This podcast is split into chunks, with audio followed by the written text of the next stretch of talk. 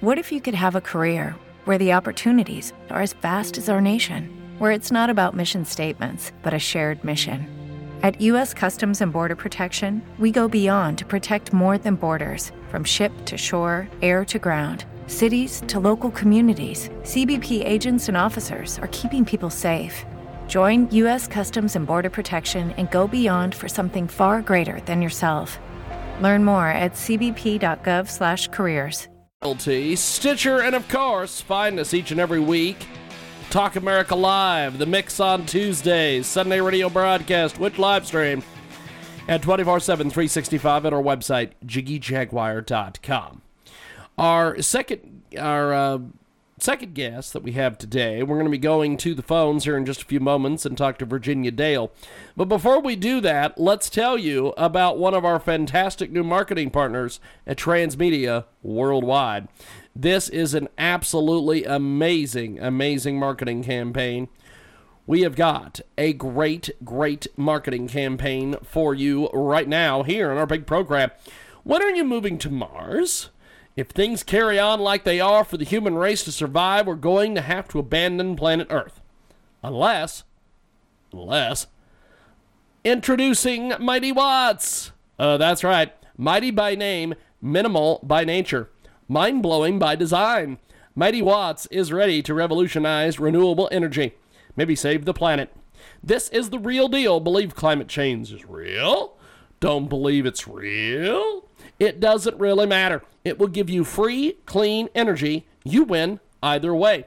Check it out today online. Let's give you some more details here and how you can get a hold of these folks. Go over to mightywatts.com. That's www.mightywatts.com. Get more information on their GoFundMe over at M I G H T Y W A T T S.com.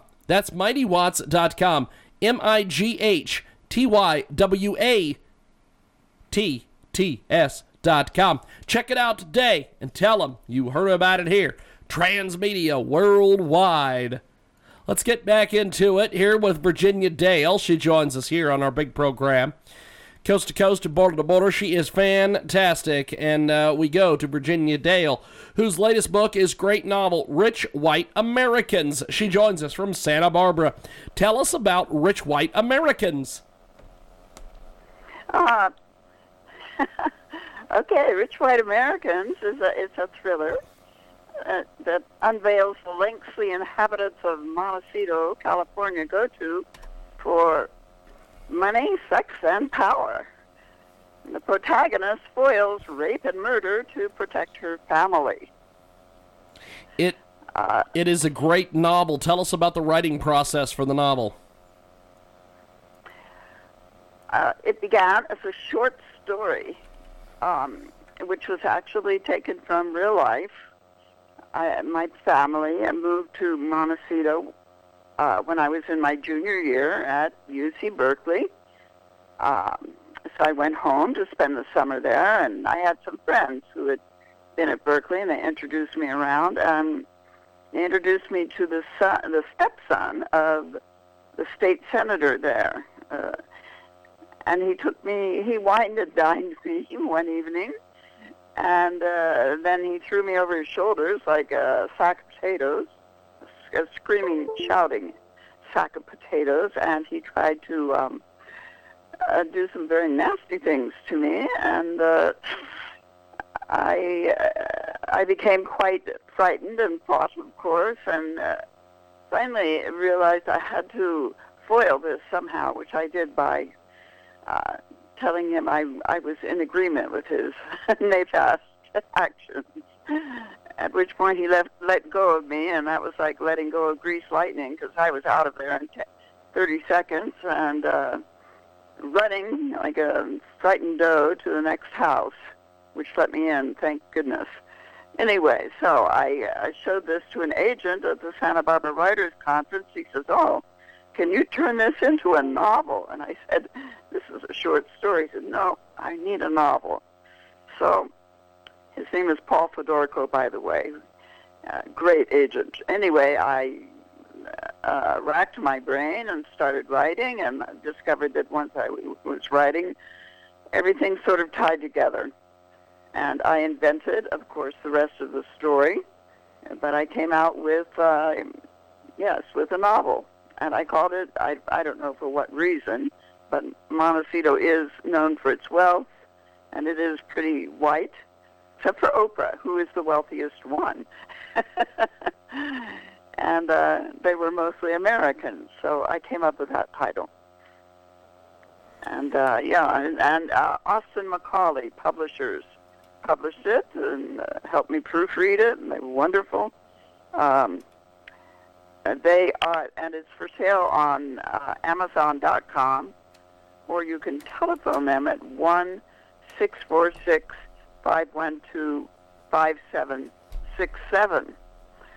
Um, it's also a book about family, because I do uh, this young man who had very bad manners got involved with my family and uh, tracking me to Berkeley and trying to uh, trying to kill a uh, Berkeley's first black English professor, Albert. Uh, the name has been changed, Albert Curtis, who, with whom um, we fell madly in love. Well, Innie is the name of the protagonist. Innie and Albert fell in love, and uh, Andronicus this again changed name tried to murder Albert, but he missed and hit someone else. Um, many a slip twixt the cup and the lip, as Shakespeare would say. And so the novel, um, and the novel gets going, and uh, the entire Innie's entire family comes into play. Her mother has different ideas than she does about what she wants to do with her life, which was namely graduate from the university and work. um, the mother was furious. She was a white supremacist. And she said she would disinherit Innie for her actions. Uh, but Albert said, no, once they get to know me, they will love me. And uh, eventually that happens. So it actually has a very happy ending. And Innie even brings in her long lost grandmother from Florida and they uh, Albert's uh, father was a doctor, and the grandmother had a limp, and he he said he would take care of her, and there were love and tears everywhere at the end. We've got Virginia Dale with us today. She joins us live here on our big program. And uh, so, so this book, incredibly well written. Talk to me a little bit about some of the different reviews and feedback you've gotten on the book so far. A little bit about what? The reviews, criticism, feedback from readers. Oh, the feedback. Well, it got five stars. Um, so far, there's only been one review. Um, got five stars for the grandmother because she was uh, she loved everyone universally. she was not a white supremacist. Don't ask me how the mother turned into a white supremacist. But in the uh, uh, but the grandmother uh, helps everyone forgive each other, and all is resolved in the end with um, uh, generosity and love. It's a beautiful ending. Fantastic. We have got Virginia Dale with us today. She joins us live here on our big program. And uh, so how how did you get started in the world? I know that you were a Navy junior and a few other things. Tell us about yourself. How did I get started? Excuse well, well, well. You, you've lived in many places. You've learned many different people's cultures. You've learned ways of living throughout life. Tell us about your background. Oh, okay. Well, I'm a Navy. I was a Navy junior. My dad was an Annapolis graduate, and after Pearl Harbor was bombed in 1941, he and my mother got married, and I got born and uh, grew up in my grandmother's house a lot of the time because Daddy was out in the Pacific fighting uh, fighting World War II.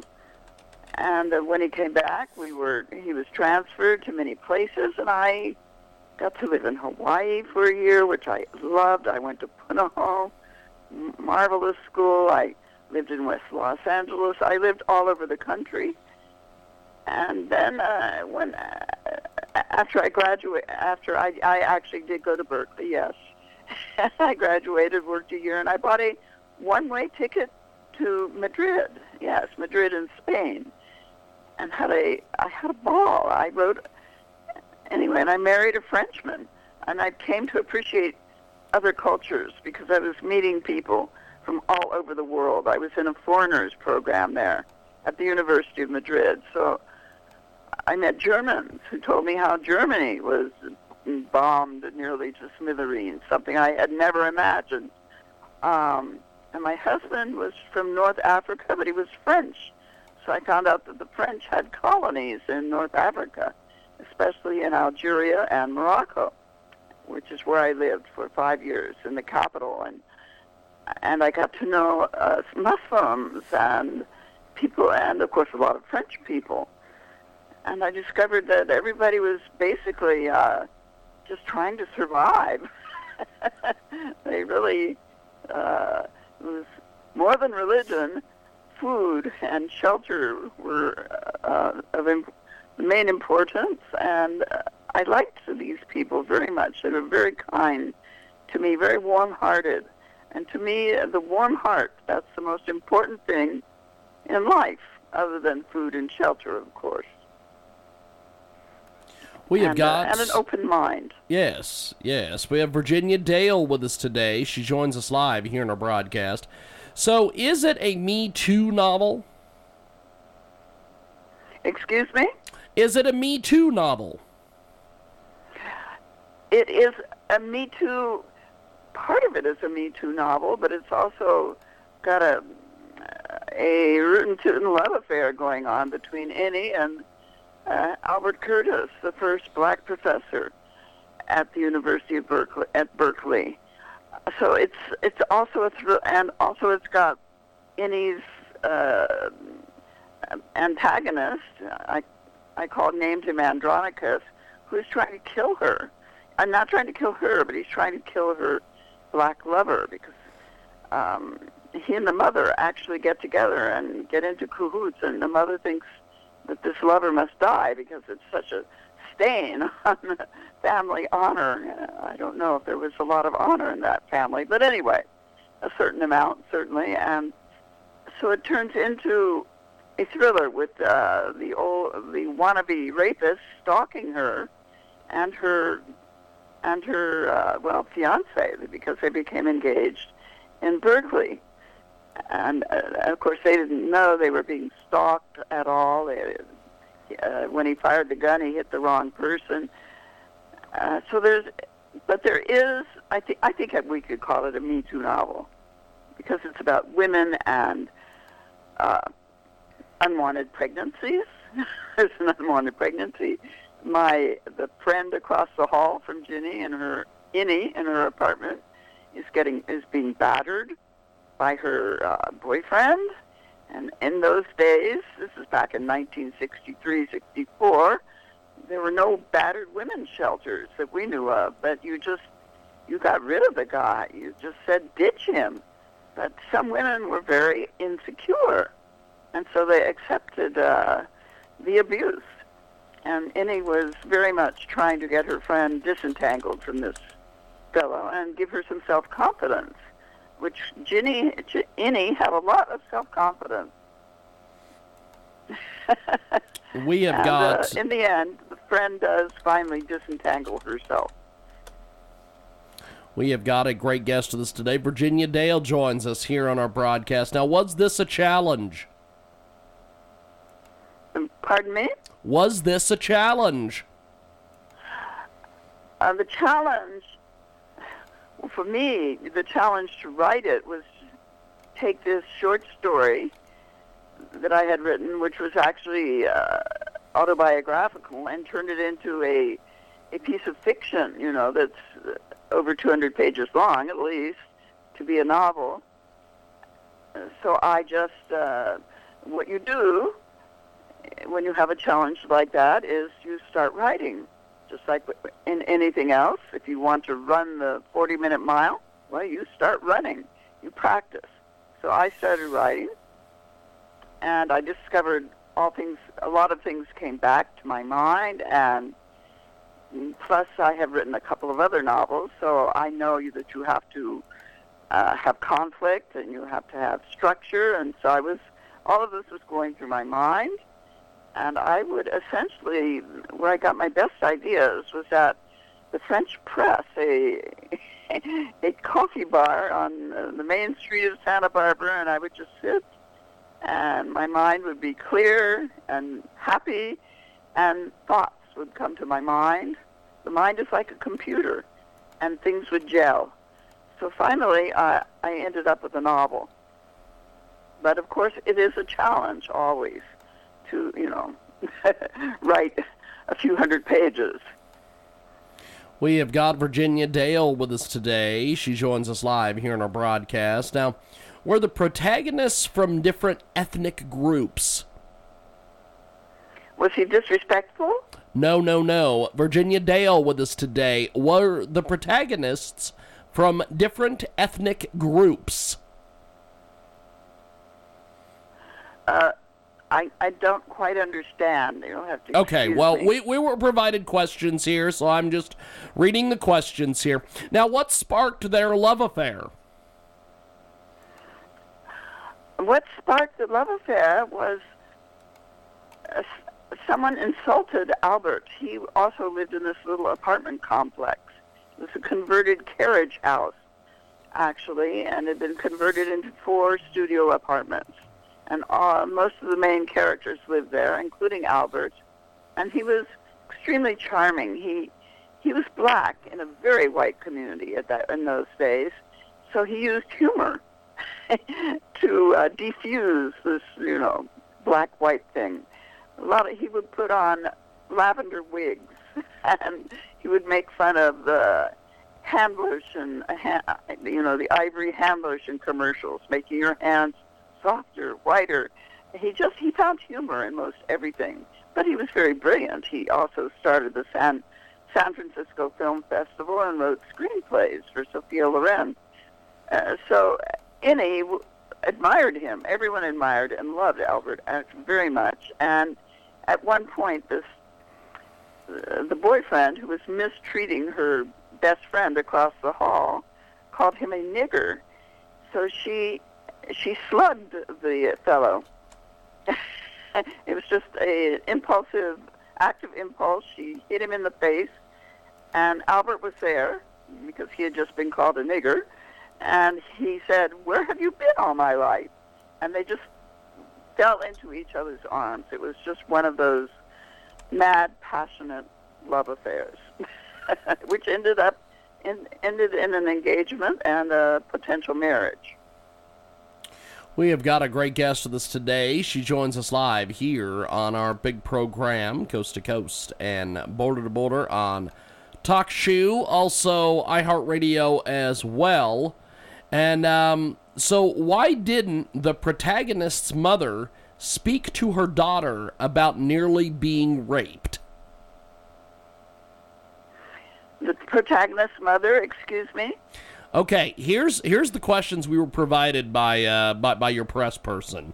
Yes. Um, why didn't the protagonist's mother speak to her daughter about nearly being raped? About what? About being raped. Oh dear. Okay, well we're gonna move on. Um, we, I, I, I have these questions here that was provided to me, that. so I, I, uh, I, I, I can't, I, I guess, go any further. So here's what we're gonna do, uh, Virginia. I welcome you to come back on our show, and uh, thank you for being with us. And have yourself a wonderful day. Oh, it's been my pleasure. I'm. Uh, you'll have to excuse my uh, my deafness. Not, not, not, a, not a problem. I was just provided questions, and uh, I understand. We're just going to move on. Have yourself a wonderful Okay. day. There goes Virginia Dale.